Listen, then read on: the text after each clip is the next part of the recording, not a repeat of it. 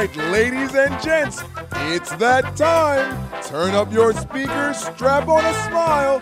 It's the Simms and Lefkoe podcast. Here's your host, Adam Lefkoe and Chris Simms.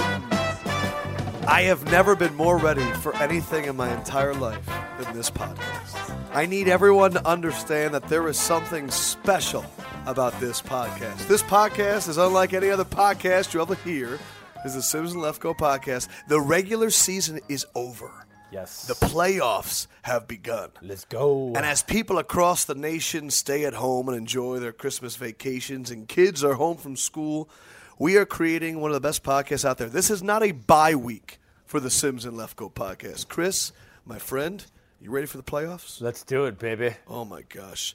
I I enjoyed the holiday season in Cleveland. And let me tell you something right now. I do not think Cleveland likes Johnny Manziel. Huh. I'm going to put that out there. I met so many people from Cleveland. I think they're sick of it already. They're I, sick of it. I thought you, you, you we talked about this a little earlier today. I thought you made a good point, and it's sticking out in my head. You talked, you said, "Hey, what is Cleveland?" And you go, "Yeah, they're a blue collar, Blue collar. work ethic type. Show get your hands dirty. Yeah, get there five minutes early every day of their life." And then they hear these stories about Johnny Manziel. Yeah, it's kind of disrespect uh, disrespectful to the, the kind of people they are. You know what Cleveland people do? They go downtown, they look at this building, it has a huge nine on it. It might be the nine building. You go, that's where Johnny lives. And it's like right in the middle of town. Huh. Living in this little condo. Some of the skyrise. It's interesting. Yeah. It's interesting. Well, hey, it's early. He's young. Yes. We know you were dumb when you were that age. I You're am still, dumb. Yes. I am so- still dumb. I want to give props to you really quick. You predicted before the season, and a lot of your predictions are coming true. Thanks. Three teams from the AFC North would make it to the playoffs. They have. Thank you. What else did you get right? Uh, I don't know. My NFC wasn't that good because I picked the Giants to win the NFC East, and I picked the Eagles to get in the playoffs, so that didn't happen. that But- did not help. We won't talk about that. Nobody picked the Cowboys to get in the playoffs. Everybody's NFC got to look pretty weird. I because this is Bleacher Report, we like answers and we like them now. Oh, go ahead. Who's the Super Bowl right now? Tell me who's in the Super Bowl. I'm right going now. Seattle Seahawks. They're going to beat the New England Patriots. Okay. Yeah, I think they're going to beat the New England Patriots, which is a matchup I would just absolutely love to see. Uh, they're the two hottest football teams in the game right now, and uh, yeah, that would be There interesting. is a part of me though. I only want to see Seattle, New England, if I get to see Seattle, Aaron Rodgers. It's the only way I want it to happen. Right. Because I want to see Aaron Rodgers on that stage. Yes. And I want to see him playing in a really important game. If Aaron Rodgers goes down early, I'm going to be so mad. I would argue you would be every bit as excited if you saw the Dallas Cowboys up there in the NFC Championship game too with Tony Romo, DeMarco Removing Murray. the ghost It is of Tony Romo's path. If Tony Romo were to take the Dallas Cowboys to the Super Bowl and get there by winning in Seattle, where the origination of Tony Romo being the choke artist began, it began with the fumbled snap to close the closet door and then win the Super Bowl. yeah. I mean, now we have to start talking about Romo Rodgers. Now you guys talk about Romo Roethlisberger and Romo. Oh no! Oh, You mean we're gonna have to not talk about Brady, Manning, and Brees? What are we gonna do? Is there still football in the NFL? That is why Chris is a stuck is a stuck vinyl player. He always comes back to the same things, and I'm going to come back to this point.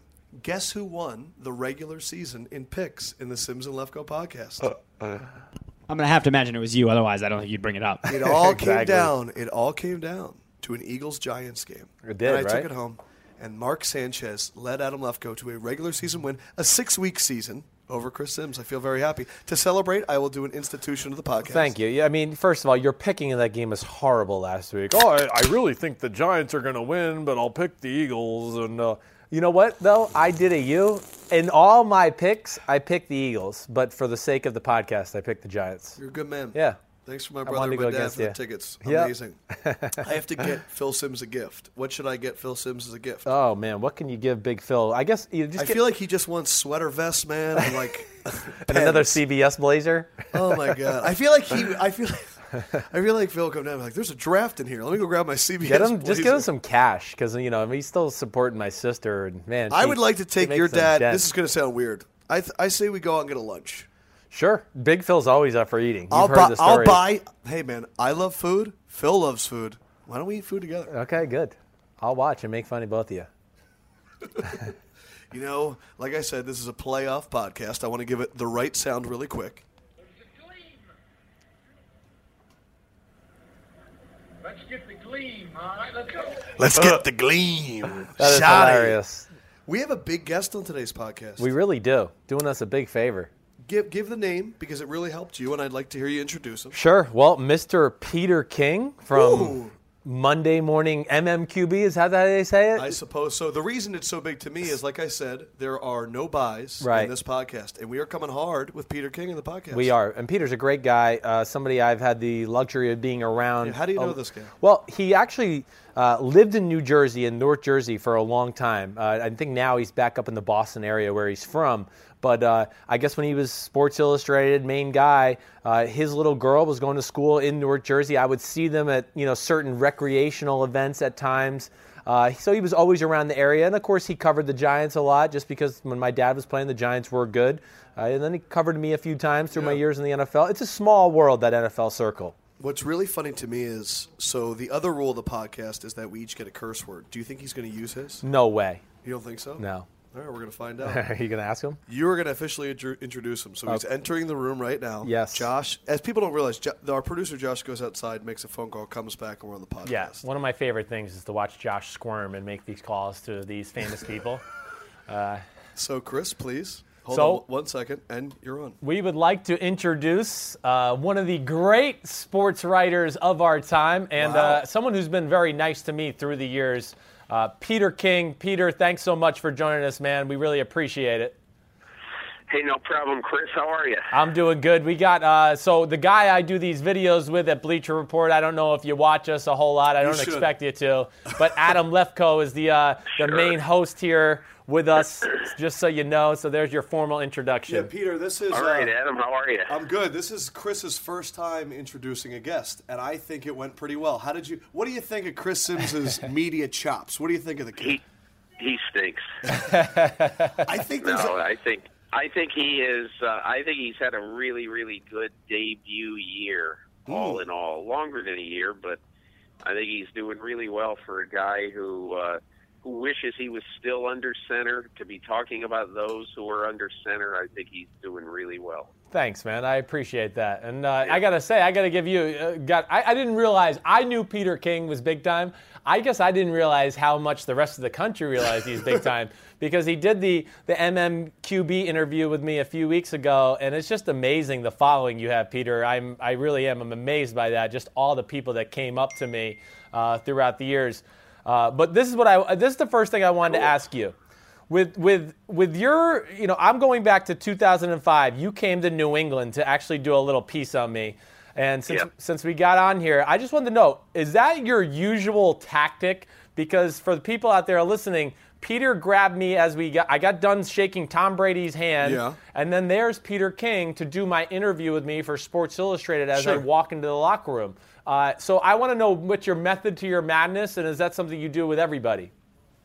Uh, geez, I don't even know. I mean, I think a lot of times, you know, Chris, the only over the years, um, I think until very, very recently, I refused to use a quote if it was said at a press conference. Ah. Because because one of the things that I think is that you know if let's say you're a reader, I want a reader who over the years has gotten used to reading me to always know that I mean in in in almost every situation if I'm writing a story say for SI or now for the MMQB I want people to know that that's a one-on-one conversation that I'm having with somebody. Right. Um, now, again, I write somewhere between, you know, 8,500 and 11,000 words every Monday. So all of that certainly is not one-on-one conversation. Some of it is from press conferences or, or whatever. But I think if I if I'm going to do like either a top to my column or a story in SI or a long thing at the MMQB, it'll be something I get from somebody, just me to him. And so in that situation, and I don't remember it specifically, but I think a lot of times in those situations, if I have an opportunity to get a guy before he has his cooling off period Right. before he's able to uh, take a shower, relax, and let the emotions of the moment wash away. Uh, my preference is always to try to talk to him before then. It isn't always possible, but when I can, I like to do that. Yeah, it makes sense. In that moment, would you rather get a soundbite from Chris Simms or Phil Simms? Well, it's it's funny. In those days, cover I covered the Giants for uh, four years when Phil was playing, and we, even though it wasn't, there wasn't a uh, uh, you know a wall between us and the players. I mean, Bill Parcells was pretty restrictive. right. You, you're not you're not walking off the field with Bill Simms after a game talking to him. uh, but I guarantee you, walking off the field talking to him after a game, he'd he'd have been pretty emotional, and it would have been it would have been a pretty fun thing to do. But you didn't get that opportunity with the old Giants. So, in today's game, the best interviewee in the NFL right now is it Richard Sherman? Because every time I see the guy, I am absolutely enthralled with what he said. Who is the best soundbite in the NFL right now?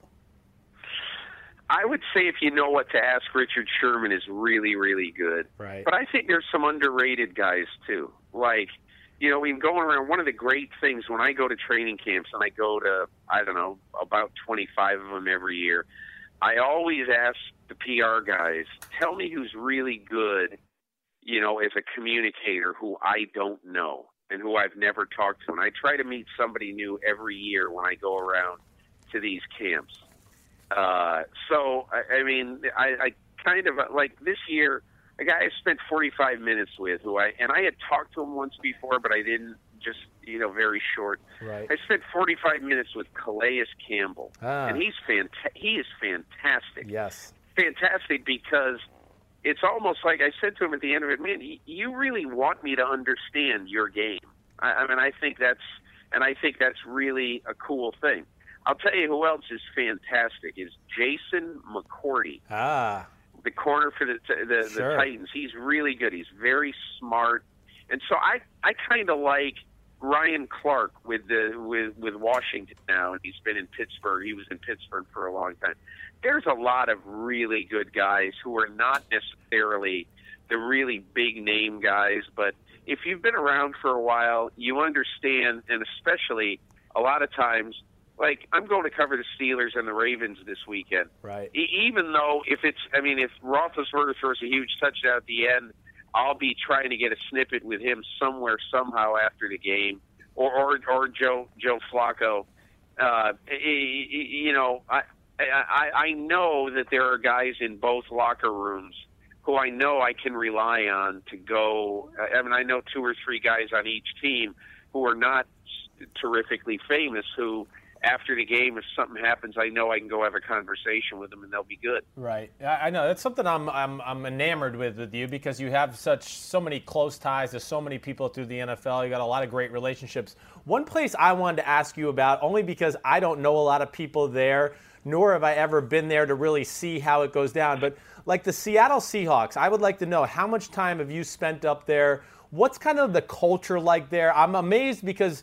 Uh, they got a lot of different personalities, but yet they seem to always have fun. They like playing for Coach Carroll. They like playing together. I kind of just wanted to hear your take on them. It's the kind of place, Chris, that uh, you'll go there at at some point in the next year or so, and you'll spend some time there, and you'll be around them, and you will say to yourself when you walk out, "Man, I wish I could have played long enough to play one year here." and it's it is it's it's not only the team, it's the city. Right. Um, it's such a it's a cool place. I remember a long time ago going to training camp. They used to have training camp in Cheney, Washington, which is near Spokane in the eastern part of the state.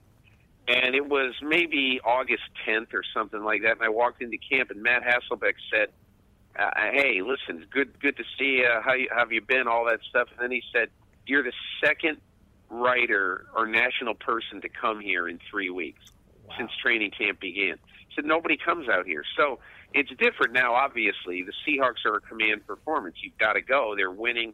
They're defending Super Bowl champs. All that stuff, but normally they are I've always found them to be a very welcoming environment simply because they don't get a lot of people to go out there to cover them because they're at the end of the planet. Right. Um, and that, that's that's the first thing. But the second thing I would say, just about being there, I was there a couple of weeks ago. I had to do something with Russell Wilson, and so I was there, and uh, it's a um, it's a very loud locker room because Marshawn Lynch sort of uh, Blares his kind music? Of, kind of, yeah. He blares his music, and he feels like the locker room. I've always felt this way, even after the Super Bowl. He feels like the locker room should be the province of the players, not crazy about the big traffic in there. So even after this, they win the Super Bowl, you can't hear yourself thinking there because he's got rap at 85 decibels amazing. going on in the room. He's the most And, uh, interesting man in the NFL. It's unbelievable. he's a he's an interesting guy. He's one of those guys who Robert Klemko from our staff did a great story on him. I don't know, maybe three weeks ago, in which he went back to a, a lot of people in his past, going back even to high school, and found people who'd lay on train tracks with the train coming for Marshawn Lynch. They love the guy. Uh, you know, the uh, a a special teamer at Cal who walked in as a freshman. I think he might have been the snapper. I, I forget what he was, but uh, it, it, that and he was sort of on his own his freshman year at Cal. Marshawn Lynch had just led the Pac-10 in rushing the previous year, and he sees him. He's sort of all alone, and Marshawn Lynch takes him under his wing and says, "Hey, man, you know you're on the team. You're you know." And I think like last year, I noticed this, Chris. I was the pool reporter covering the Seahawks in the Super Bowl, Right. and they practiced over at the Giants facility in East Rutherford. Right. So I'd go over there, and one day I noticed he's got Breno Giacomini's jersey on, hmm. and Giacomini has his jersey on. They come out to practice, and and uh, I thought it was really kind of odd. I said, "What are they? What are they doing?" He said, and some one of the PR guys said, he said, "Hey, Marshawn does that. He'll wear a teammate's jersey. He loves Giacomini. They're like really close."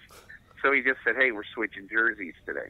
And he just great. does it. He's and he and he and and the one other thing I'll just tell you the, this other thing about the Seahawks. Right.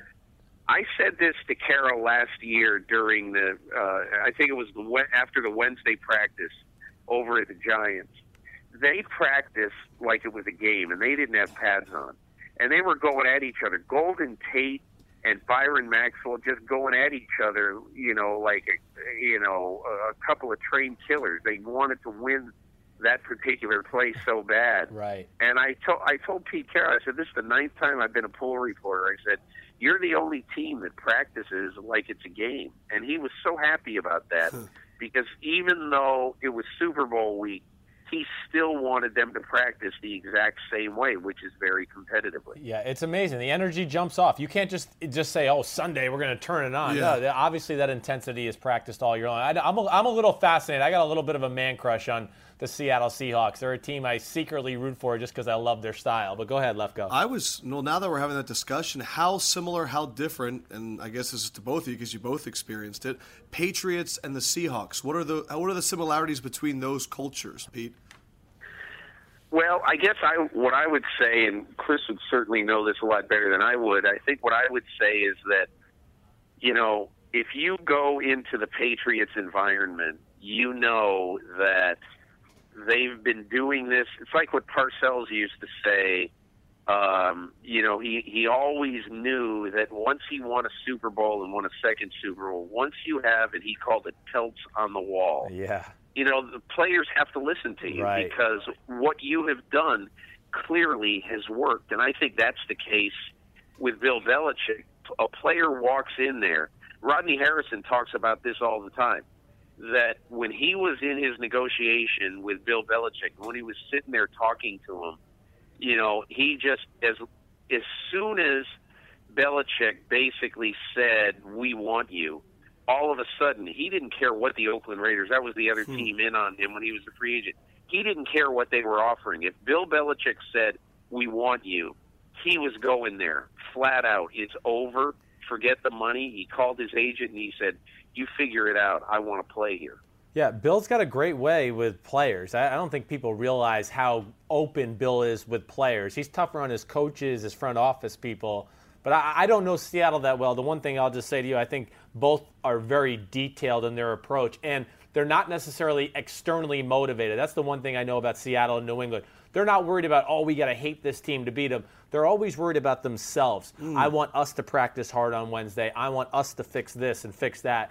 Then business takes care of itself on Sunday. This is You know, I, I also I- I'll tell you one other thing about Seattle. The one thing that you you mentioned that they're not worried about anybody else, uh, and I saw the piece that that Adam Schefter did with John Schneider and the drafting of Russell Wilson, um, and that and he said we don't we don't care what other people think. And I remember calling John Schneider uh, the night that that they picked Russell Wilson in the third round and I forget the words I used. I didn't say to him, "Hey, John, people around the league are laughing at you for taking this 5'11 quarterback, runs around a lot in the third round." He's people are saying this guy's not an NFL quarterback. I just said, "Hey, people are really dubious about this pick. Defend the pick." And he just said, "Well, you know, we we just go by what we like." And Ron Wolf taught me a long time ago, whatever other people think, we don't care. If we know this is going to work and, and Pete Carroll wants this guy, we don't have any problem with it. And I'll fast forward that. Obviously, that's worked out well, and a lot of his picks have worked out well.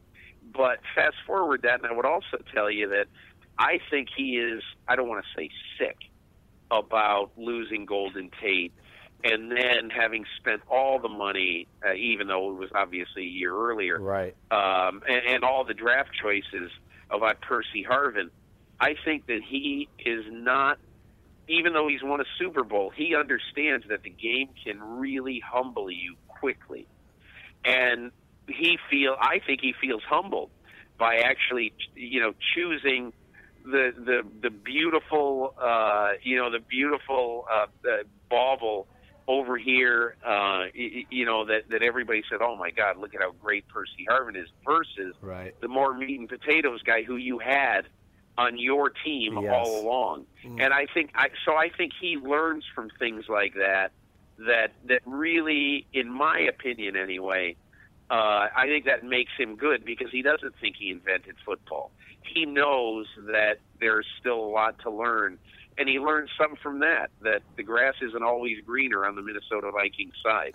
right. when you're talking about greatness in the NFL, I think we're about to embark on a pretty awesome amount of time of debating between the MVP candidates, Aaron Rodgers and J.J. Watt. I think they're both very deserving of the award. Right. I wouldn't be upset if either of the guys won. I know that Chris is an avid Aaron Rodgers. Aaron Rodgers supporter. Right. I I teeter back and forth. I know Peter. I read your your your post. I know that you believe that it, it you're kind of torn. Why can't I we am have the. Steve McNair, Peyton Manning split MVP? I'm cool with it. I, I think if we look back at this time in history, I want to remember this year for both of those guys. I think we've seen an epic defensive performance. I, I agree, and you know, look, I look. People kill me over time for saying that. Uh, in my opinion, Don Hutson is the greatest receiver of all time. And everybody said, "How in the world can you say that a guy who played in the 30s and 40s is better than Jerry Rice?" And I, I, I don't necessarily say that if you line them both up in their prime next to each other, that Don Hutson would be better than Jerry Rice, even though eh, eh, people don't even know. Don Hutson ran a nine four hundred and twice won the hundred yard dash at the SEC track championships while at Alabama. But be that as it may, I have a I have a huge appreciation for football history.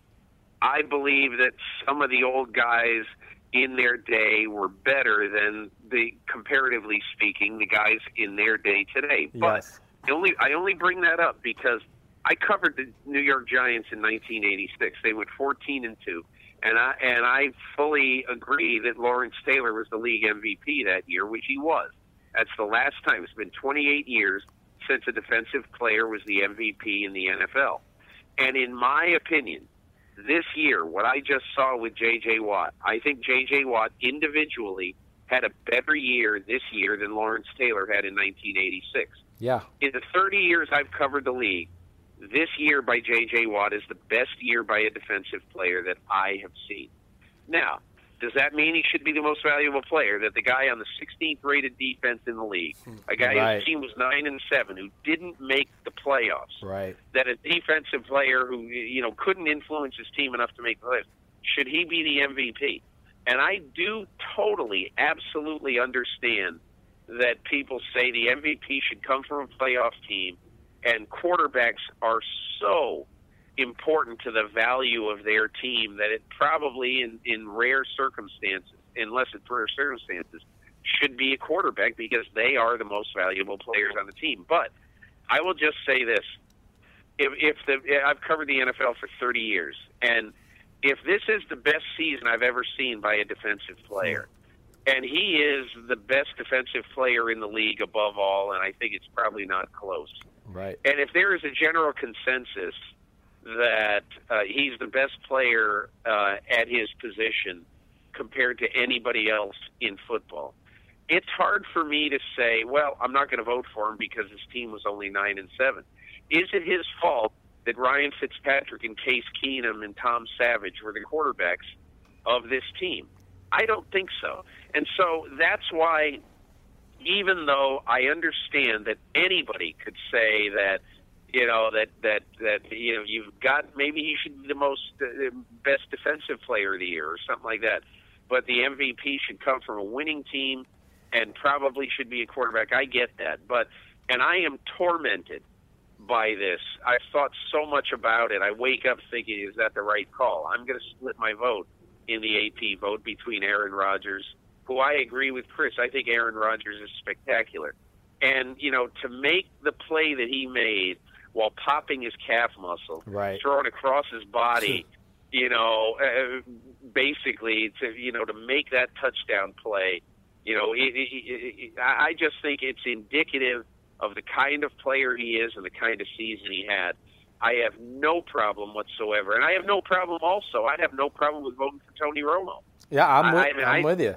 You know, I think I think there have been great, great uh, performances by quarterbacks this year. It's just, I- just you're asking me. My conscience says that I would feel sick if I didn't recognize J.J. Watt's performance this year. Yeah, I, I'm, I'm with you. I struggle with the same thing in that MVP conversation. I would, I think, give it to Rodgers at the end of the day. I am one of those guys, like all the points you made about J.J. Watt, where I think we hold the offensive player to the standard. Oh, well, their offense has to be good, their team has to be good, they have to be in the playoffs. Well, defense, like you were saying, yes, it's a defense that's not all that highly ranked. They're not in the playoffs. Uh, that to me, at least in my book, I'm docking JJ Watt, JJ Watt a Yeah. point or two. But I will not be mad if they ended up splitting votes. Don't get me wrong. Peter, I got one last question for you. The worst cup of coffee came in which NFL city? Well, most press boxes have absolutely crap coffee. That's right. Uh, which, which, uh, you know, except Seattle. Do you know that in Seattle, Another They thing have- Seattle does well. Seattle, Seattle has a latte station right outside the door of the press box. So Wow. you can you can step outside and get like a triple uh, macchiato, or Chris's you know, eyes whatever just you lit want. up. It's- Chris is the biggest it's caffeine really, drinker ever. Uh, it, it's it's fantastic, but most places, you know, they just treat coffee like it's you know Yeah, brown brown water. I don't know what yeah, it brown is. water. but and and uh, and I go to fewer games now because you know most Sundays, almost all Sundays, I'm at NBC, and so I don't get to uh, sample the press box coffee eh, much anymore. But when I do go, it's usually swill.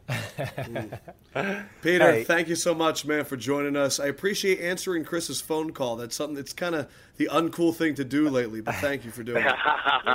hey, it's great being on with you guys. Thanks a lot. Chris, thanks, take man. care. Thanks, Peter. Appreciate it, man. Uh, he's a good dude. You know what I realized? Yes. I didn't realize until like the last question. What? I didn't tell him he could curse. Uh, it's all right. I I don't. forgot. We talked about it. I know. I know. I, I'm, I'm upset I didn't deliver. So can, I'll give you my curse. that You get two curses today. that fucking Peter King is good. Let me tell you. There's my first. That was a good one. Yeah. That was a good one.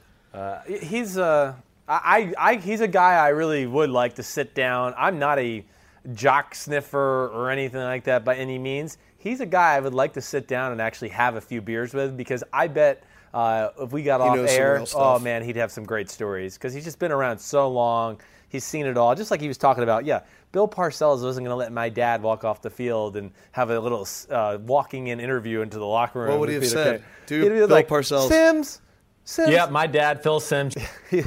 that when Dad does things, it would have been stuff like uh, when he does Parcells. I was like, Simms, are you are you fing crazy? Did you watch how you played today? There's your second one. there's my second one. I'm But done. that might be your dad's curse. That was good. But look, we started to talk about the Watt Rodgers discussion. It's what I wanted to get to eventually anyway. And what was interesting on his website, he had 26 media people vote for the MVP. I'll use him because we had him on as a guest. Aaron Rodgers won 15 and a half to eight and a half. Of the 26 people, three are current players: Ryan Clark, Jason McCourty, and Jeff Schwartz. All three of them voted for J.J. Watt, which I find very interesting. right. A quote from Jeff Schwartz If Watt, who is a once in a generation player, doesn't win the MVP this season, then no defensive player ever will ever win. The game is built for offense, and he's still totally dominated. Sure. Now, I went, and while Peter was talking, I did a little research because I am torn. And here's another reason why I'm torn. They both kind of had slow starts to the season. Yes. Aaron Rodgers, we had a little bit of question, and then he had that incredible run at the end, the middle, and then finished up strong at the end. Watt missed the Oakland game, second game of the year. Third game of the year, pretty good, had a sack. Fourth game of the year, Buffalo, not much. Dallas, no sacks, just four tackles. Then he went on a tear. But three of his last five games Right. were the Titans and Jacksonville twice. Exactly. So he was up against some bad offensive line. That's like Aaron Rodgers playing the Bears twice. Yes. Which I also think kind of happened. but there's Well, arguments. gets- yeah. There's I mean- arguments for both of these guys, but I'm I'm I would go split. I would go split vote because. But then again, look, man. If if the Green Bay Packers had Matt Flynn as their starting quarterback, they'd ha- they'd be like six and ten. I, I, I know. That's that's why I. Uh, it, it is tough. I won't be mad if they split. I would still vote for Aaron Rodgers. I think if first of all, uh, Aaron Rodgers to me, you know, To is me. best quarterback in football, Definitely. best player in football. The other thing, I just have a hard time with the fact that Houston Texans defense is 16th in the NFL. Yeah. And yeah, they get they get to play three average offensive lines every year. I Yeah. mean, they really do. The Tennessee Titans, the Jacksonville Jaguars, and I mean the Colts are not an impressive group either. You can avoid going at J.J. Watt. Aaron Rodgers, there is no avoiding. no, and I think what you know, like Peter made some great points. You know, am I going to dock J.J. Watt because Right. he didn't have the personnel around him? Well, we dock the quarterbacks every year. They, we have a lot of quarterbacks who have great numbers, great years, and because they don't win games or they don't have talent around them, we don't give them MVP convers, uh, consideration. Uh, that's why I just would go with Rodgers. Uh, so much is on his shoulders. Watt, awesome, definitely defensive Yeah. player of the year, but that, that Rodgers gets mine. I have something saved. Um, we're going to do some award giving today. This is the year in review. So I want to do MVP. We just did MVP. I want to do Coach of the Year, all that stuff. Right. But I also I've I have the biggest this or that of the year. Okay, cool. Here at Bleacher Report, everything is fact or fiction, broad or fraud, totes magoats or showboats laboats. Like we do that a lot. So I have the best this or that of the year. Cool. Crazy topic ideas. Very excited. Glad to it. see you're working. Hey, you know what? I it's the playoffs. Playoffs? playoffs? Dude, I love that soundbite. But you know what I love even more than that when it comes to sound? I love the sultry sounds. The smooth sounds of Stephen Nelson. I miss this. I missed having all of us together. And I feel warm on my insides. Hi, Adam. Ooh. Talk to me, Stephen. Hi, Simms. Hello. Nice to be re- Hello. ready to go on the down low. Mm. Hold on, hold on, hold on. Ah, it's the banquet beer. Coors Original. Coors, the banquet beer. I need a cigarette after watching you do that. Ndamukong Suh had That's a his curse word. suspension overturned. He won his appeal. Good for him. Suh, or Donkey Kong Suh, as Cam Newton called him this year, will play against the Cowboys. Getting back to what Cam Newton called Suh, which video game character represents you? Oh, Donkey Kong is pretty amazing. You have to choose for each other. You cannot pick for yourself. Oh, Oh, jeez. darn. you can give you what the what you think I you was, would be. you know, He's got Wario all over his face. It's me, Wario. first of all, he never said that. He said, I'm gonna win. Oh, I'm gonna. That's what he because is. he yeah. never, yeah, I'm Yeah, gonna he's- win. And Lefkoe's a Mario Kart expert. You, No, you- hold on. Do you know which character I use in Mario Kart? Wario, obviously. Wario. I did not know that. That's unbelievable. that is cr- that is Can you great just picture call. him in a small little cart, like driving around? I think I can. Sim, what a great call from you. Thank you. Appreciate that. All right. I'm telling you, he's good at the spirit animal game. He's good at that. so what? Uh, who's the uh, the first Jamoke that Mike Tyson knocks out and Punch Out? So, uh, Glass Glass Joe. Last Joe. Yes.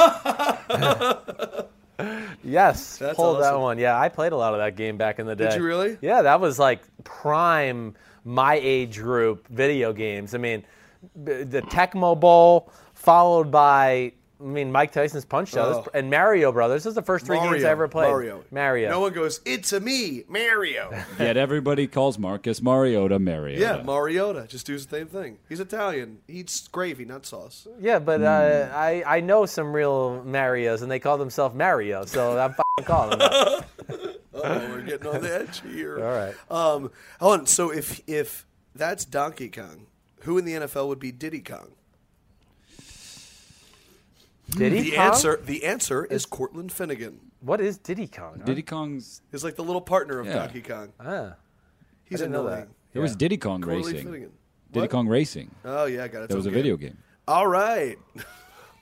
Cortland Finnegan. You giving him Diddy Kong? Though? I just think he's an annoying little guy, man. he is a yes. He will. But start it's a trait. Stuff. It's a trait.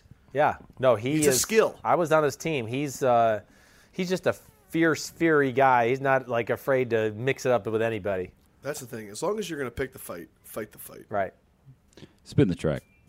I am. Ready for the note? Ready for the note? Ow. hey, what's up with Wallace?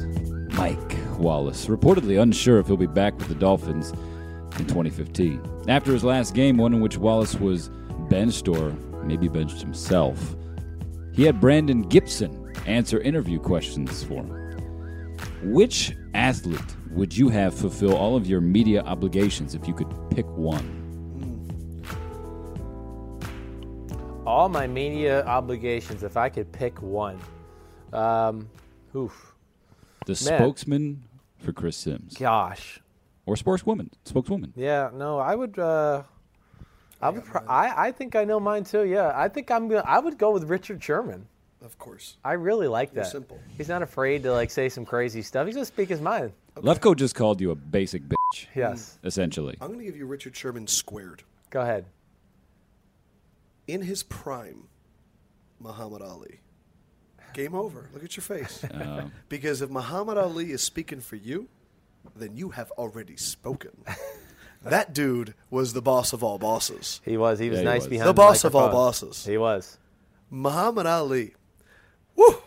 I'm just going to drop the mic. Yeah, that was a good one. Yeah, that was a good one. Yeah. He wins. Last All right. track. Dude, all of these songs, if they came on in a bar, I would be like, damn, where have I heard this song before? they have just stayed in my soul for months. Negative Ghost Rider. I hope, honestly, one- one of one Not of my, fan? one of my be like, hopes Damn, this music sucks. One of my hopes for this podcast is that one day an aspiring DJ will listen to this podcast, hear these songs, look for them, and sample the shit out of them. oh, that'd be great. Dude, you've cursed a lot today, too. It's the end of the new year. Get them out. Yeah. Old with, out with the old. He's backed up. But you can say you can say the B word. I'll do that for you this time. You can say that on television now, can't you? So, I don't know, man. Television's a dirty place. I don't let my kids watch it. all right. Last question for you. I'll get it over with. Because I don't have kids. The next podcast will happen in the year 2015. Unbelievable. Oh, my God. What a year it has been here on the Simms and Lefkoe podcast. Now I ask you for your top three must get guests of next year. You Ooh. cannot pick the same guests. The three people you want on the podcast next year. Okay. Go ahead. I'll let you. You go alternate because, you know, I would like to get. You're not going to know who this is. Okay. I want to get Marcus Lemonis on the podcast. No he is the prophet on CNBC, and he turns around struggling businesses into an absolute gold mine. And I So would he- like to interview him. And the reason I want to interview him is can I get want, Oreo as a sponsor for us. Oh, that would be great. That's a possible business opportunity. I want a guest on here that you don't know so that you can ask him ridiculous questions. I should get a guy and not tell you what he does, and you're like, so, what do you think about peanut butter and jelly sandwiches I love them. from Mario? All right, that was a bad one. Who are your guests? Uh, I would love to have Manny Pacquiao on. that would be awesome interview. Uh, I don't know if we'd understand anything he's saying, but it still would be awesome. I mean, he's a senator. He can speak for himself. I would certainly we can. definitely have He's my to have- favorite athlete. We have to have Johnny Damon on the podcast. You're obsessed with Johnny Because Damon. we're going to prank call him, Chris.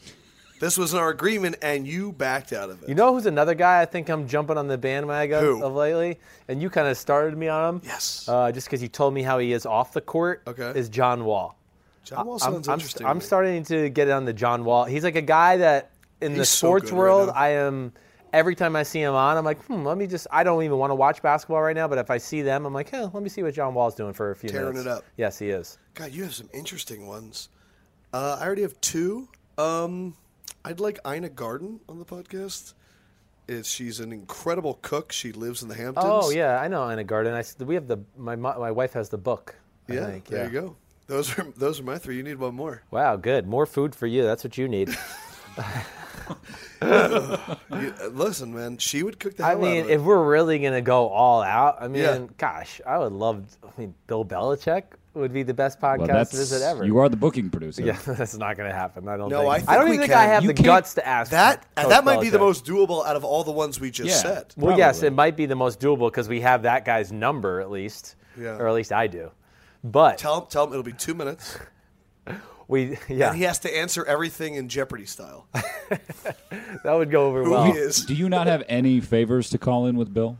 Uh, Have you not? Did you not earn enough I cashed it in. I cashed it in when he hired me. that was my. That was the favor. He let me come work for him. Uh, so yes, I. I uh, no no no no points. Extra points. I got to cash in. I have worked for it. I have looked for it. I have created our new Bleacher Report Simms and Lefkoe podcast awards. Nelson, you will be answering as well. The tables have turned. Please come on down. It's the this or that competition of the year. I have been told by some people that sometimes I sound like a game show announcer. That's because I would like to be a game show announcer. One time in my life, I would like to give you the opportunity to win. So, the first question most annoying quarterback storyline of the NFL year Johnny Manziel or RG3? Which one has you up to your boiling point of I don't care? RG3 or Johnny Manziel? I am going with ding ding ding ding Johnny Manziel. You're done. Uh, I'm just do. He's got to do something first. I'm sick of talking about people that have never done anything. At least RG3 had the rookie year. Yeah. We could talk about that. You know, he's got to do something before I even want to talk. Make another video. I'm with Chris Simms. He said everything I would like to say on that. I'll keep it short. That's a great answer by Stephen Nelson. Let's go to the next one. All right. I want you to look around the league. I want you to look at their age. I want you to look at their potential. It's the best quarterbacks to build around that just had their rookie season. Would you rather start your franchise with Derek Carr or Teddy Bridgewater? Which one is the future of your franchise? Stephen Nelson, you're first. I'm gonna try. I want to try and pick the one that Simms is not gonna pick. Well, that should be simple. then I'm gonna go with Teddy Bridgewater to build around. I, Why? I, I Do you li- really feel that way? You don't. No, I don't. I just wanted to pick the opposite of Simms. Would Simms. you pick Derek Carr? Yes, I would. He's the pick- guy. I would. I would least pick Derek Carr. right. Yes, good about that. Derek Carr. Uh, I liked what I saw from him. Good athlete, good arm. I really like the way he's handled himself. Is he the only rookie quarterback that's going to be worth anything? I th- watch out for that Zach Mettenberg. Zach Meckenberg, Zach Burger. Mettenberger, sorry. uh, watch Hi, out. I'm Zachary Mettenberg. I'm here to clean your carpet. I would watch out for him. he is I'm from. Tennessee. We got a carpet cleaning business. Have you Me seen and the my mother. pictures? He looks like he could uh, fit that mold when he before he Right. Yeah, man. shaved his stash. I'd and welcome him in. I'd No, welcome him in. let me. I'll say this though. Teddy down the stretch played very well. Yeah, I, am telling you, defensive players are going to fall in love with Teddy Bridgewater. Jonathan Vilma, when we do videos, he doesn't throw the ball away. He's so accurate because Right. it's all underneath throws. The problem Sure. is, is he's Tom Brady year nine. And come on, Tom Brady had nine years of having the being able to sling it. Right. I need to see more sling from Teddy. Yeah, that's the, that's the thing. We just got to see him continue to become a better passer. It ain't no thing if you ain't got that sling. All right, final question. Let's do it. This one's going to be big. This one is my favorite question. Most, excuse me, more, because there's only two, more dangerous duo in Ndamukong Suh and Rex Ryan in Oakland You are all on that train. Oh. or Colin Kaepernick and Mike Shanahan in San Francisco. More dangerous duo. Suh and Rex, Kaepernick and Shanahan. I think Suh and Rex in Oakland because you can just unleash them both and they will be embraced. First in a bar fight. First in a bar fight, and then second, In a race, i- impact of the NFL. Which duo would be more de- deadly? In a bar fight, we're definitely going with Suh and Rex. I thought you were going to tell me this crazy story about Mike Shanahan. I'll tell you what. One time I saw him knock out eight guys with a spare. he won't back down. I'll tell you that Yeah. much. That's what I do know. Uh, they both would be great fits in, in both of those cities. I, I would go with more the Shanahan route, just because uh, I think it's easier to affect a game through the quarterback that way and everything. Uh, also, I just look at that the Raiders team. They have a lot of stuff going on. Yes, Rex and Suh would be awesome there, but man, the 49ers are just a creative offensive mind away from being watch out because the defense is set, it's in place. If you can just cap Kaepernick, a receiver or two. Exactly. I was just Yeah. going to say receiver, right? Because that's Right. something that you've pointed out to anybody who will watch film with you. That yeah, they have the names at receiver, but they don't have a guy. Right, and I mean, you know, There's no disrespect to Anquan Boldin. I know, no, it, it's, had an they're all solid. career. Right. Yes, incredible career. But uh, you know, again, you don't hear like uh, I'm not hearing big rumors about. Oh man, Michael Crabtree is going to be really sought Exactly. after in free agency. So You just wait a month. Some blog's going to post it up there, and everyone's going to go, "Oh yeah, Crabtree. He's the he's the bee's knees." But you keep will. you keep going. You, you the, the Suh and, and Rex in Oakland, the NWO of the NFL. yeah, man. Did you watch wrestling? Do you remember the NWO? I do remember it. I didn't watch it. Now I asked no. you this, and I want to ask you now because you had time to think about it. Is Mm. Okay. this NWO the original, NWO Hollywood, or NWO Wolfpack? I, I don't remember that. NWO Wolfpack, they were black and red. For me, this is what NWO is. Hmm.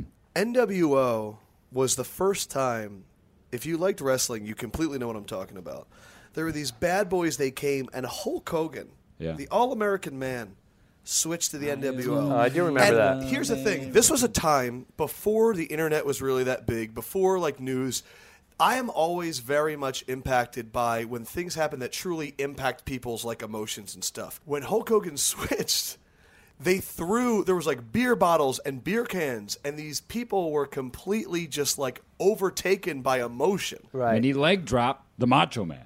Can I get the award ceremony music one more time? I'm the biggest idiot. ever. now, the actual voting of other awards in the NFL. Should anyone else even receive a vote for Offensive Rookie of the Year other than Odell Beckham Jr.? Should should Zach Martin get a vote? Should anyone even get a nod, or should every first place vote go to Odell Beckham Jr.? I do think Zach Martin should get votes. Okay, I Uh, think Jeremy Hill should get a vote. no. He's close. I, I Odell Beckham should certainly. That's not. You know what? You're not. Yeah, Yeah. he's he's playing good. Uh, I certainly He's think ODB B should should win it, but uh, yeah, I could certainly justify Zach Martin, Aaron Donald. Hold on, we're uh, doing offense. Oh, just offense. Sorry. Yeah, because the thing is, is you cannot give a vote to Mike Evans because you cannot vote for a wide receiver other than Odell Beckham Jr. yes, exactly. It's not possible. Right. So it either has to be the guard in Zach Martin, or like you said, which you're right, Jeremy Hill. I think those are the two guys. All right, I'm Odell. Yeah, I'm Odell too. His No doubt. numbers are insane. Insane. No, I know. He's insane. But you look at Jeremy Hill. I mean, the first what one, two, three, and he four, has been five, their six- offensive identity as of late. Yeah, it's first the first six games. The most carries he had in a game was fifteen. Other than that, four, seven, two. Defensive Eight, Rookie four. of the Year is going to require a little bit of soundtrack. Aaron Donald, Khalil Mack, C.J. Mosley, Anthony Barr. Who's your guy? It's between Donald and Mack, in my opinion. Uh, I would honestly vote. For, I would vote for Khalil Mack. I know Aaron Donald uh, had a great year and had the sacks and all that, he also had the top pass rusher in football on one side of him. Uh, he had some other good defensive pieces around him. Khalil Mack was, uh, for the most part, by himself to a degree. It was a wrecking crew. and his stats are a lot, or his play is a lot better than his stats. Uh, I, I'm a Mack fan. Well, Charles Woodson says you're going to be special. I'll listen. Yeah, he's got something to say. Yeah. What's interesting is Peter King's website, they did defensive rookie and the 26 people voted. And ahead of Anthony Barr in fourth place was Chris Borland, linebacker for the 49ers. And you make a face where you go, hey, not bad. I said that to no, Simms I earlier. Just didn't think of. I never thought of it. You know what Simms' reaction was? You didn't think of it because it wasn't logical. That's why. Simms is so Stupid. upset that Chris Borland is getting like and like rookie of the year votes. stupid. You want to talk about stupid? We're going to talk about a it. guy that's Do played it. half the year. I know he had a lot of tackles in some games, but to say rookie of the year, come on. I mean, anybody, any fan want to come and sit here, watch film with me, and say that Chris Borland deserves rookie, defensive rookie of the year? Uh, But he's scrappy. No, here's what it is. Scrappy, good There is player, no, sure. There is no position in any sport in which a a statistic that sometimes can be misleading is so integral to their to their legacy. Tackles Yep. for a linebacker is one of the most overrated things Just like ever. hits in hockey. It's it's it's, It's dumb. a great point. It's a great point. Maybe that's the only one. Because in, in the NFL, if you tackle someone nine yards down the field, why is that as can, can even be considered part of the argument? Right. Like a tackle for a loss or a sack or a play of impact. No doubt. Tackles just because you're getting hit a lot. Look, you play middle linebacker in a defense. They're going to get the most tackles most of the time. It's going to be right in your wheelhouse every play, and that is brought to you by Chris Simms. Well, no, exactly. I, I agree. I, I can't remember what the game was that everybody talked about. Oh, we had all these 17 or 18 tackles. Was it at the Saints or whatever? I think they were playing at the Saints, or maybe it was the Rams I think it was the Willis first game that Willis was hurt. Yeah, so it was the Ram, uh, the Saints game. Uh, and don't get me wrong, the guys played well, but to put him in the class of those other guys is ludicrous. He only started what the last seven games of the year, Mm. and yeah, like you said, so many of those plays were ten yards down the field. He made the tackle. I mean, I, I don't call that a great play by any standard. I think completion sometimes could be overrated too. I agree. I mean, the Super Bowl, the last few Super Bowl winning quarterbacks have showed you that because they're not really high on the per, the, the percentage completion percentage chart. Russell Wilson probably was last Yes. year, uh, but you look at you know some other guys, whether it was Big Ben in the past, Eli Manning. I don't think they were at the top. Joe Flacco certainly wasn't. It's about impact plays. So exactly, explosive plays. This one I think is a two second answer. Coach of the year. Coach of the year. Bill Belichick. Really? Bruce Arians, I think. But Bill Belichick suffers from wow. Respect to you. Seriously. Because I think Bill Belichick is some guy that will never win coach of the year because Yeah. everyone thinks he's a Hall of Famer. Right. And he might be having the best coaching season of the year. Stephen Nelson, you're amazing. You've won my heart. Well, Simms was your pick. You had a big pick. Oh no, no, don't worry. The producer, it's your show now. Don't worry. The producer doesn't care about my answer. No, he's Uh, playing no, music. For my pick, my pick is uh, Bruce Arians would be my pick. My other guy would be Billy O'Brien. Billy O'Brien deserves consideration for Going from the first done. pick in the draft to on the cusp of the playoffs. and also uh, Jason Garrett. I mean, Jason Garrett deserves to be in the conversation. I, I see here on the four. Peter King list, Jim Caldwell is third, and I think that Bill, I think that Bill Belichick, Bill O'Brien, I think they're all higher than him. I think you're right. Yes, I, I would agree. Yeah, Pete Carroll should get some credit too. Yeah. Well, yeah, you're Yeah, right. Your You're know great, greatness, cons- consistent greatness doesn't always get its You know, credit. the thing about uh, the co- and not, and not just in football, I think a lot of awards are skewed against guys who are favorites or expected to be good. We we talked about. I think we talked about it when the Heisman Trophy was going on. All the favorites preseason Oh, they never are hurt chance. because by the guys who generate hype and headlines and buzz, it's like, oh my gosh, J.T. Barrett.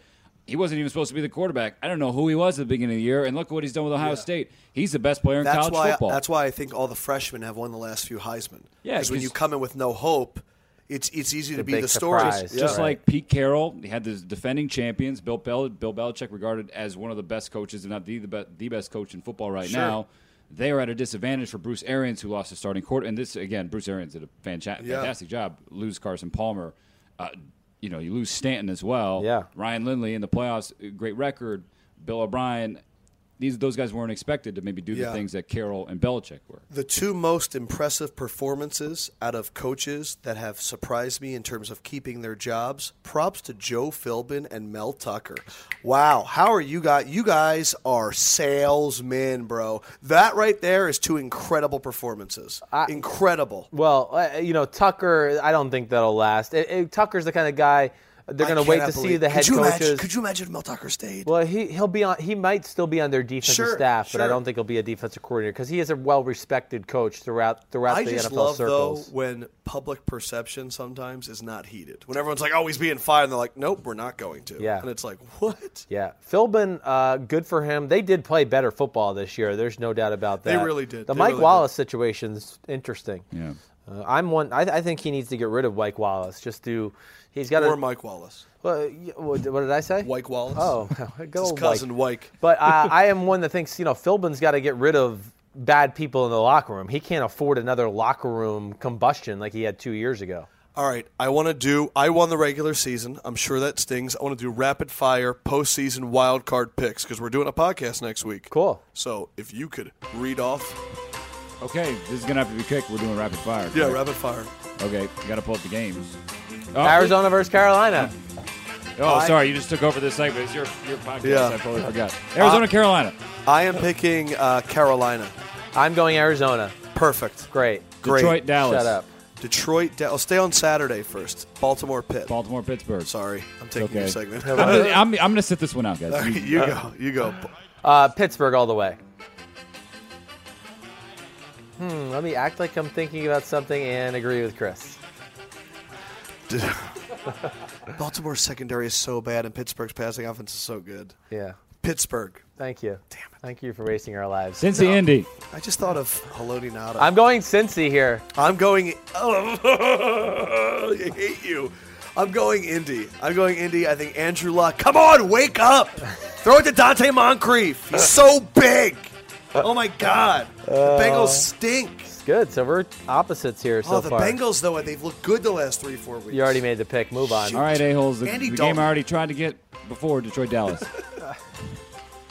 Uh, oh, Suh, Suh is, is playing. Suh is playing. Suh is playing. Tony Romo at home against a tough team that could stop the run without having to throw a lot of guys to it. Yeah.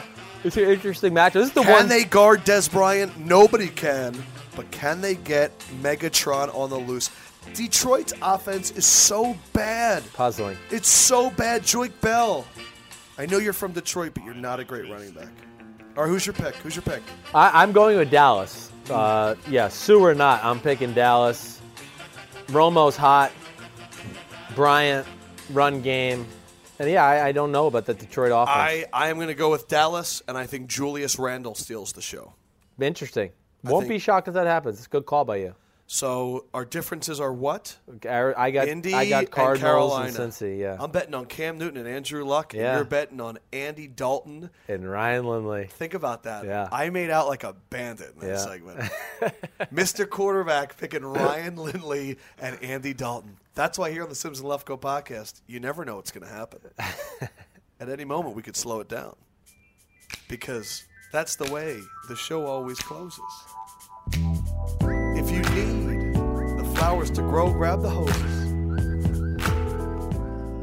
You know, a former owner of the Eagle was Leonard Tosis. Seriously, have an amazing end to the year. Celebrate with your family. I am here with some incredible friends, the Simms and Lefkoe podcast. We will be back next week. It is the playoffs, and we are coming with a fierce intensity. Peter King this week.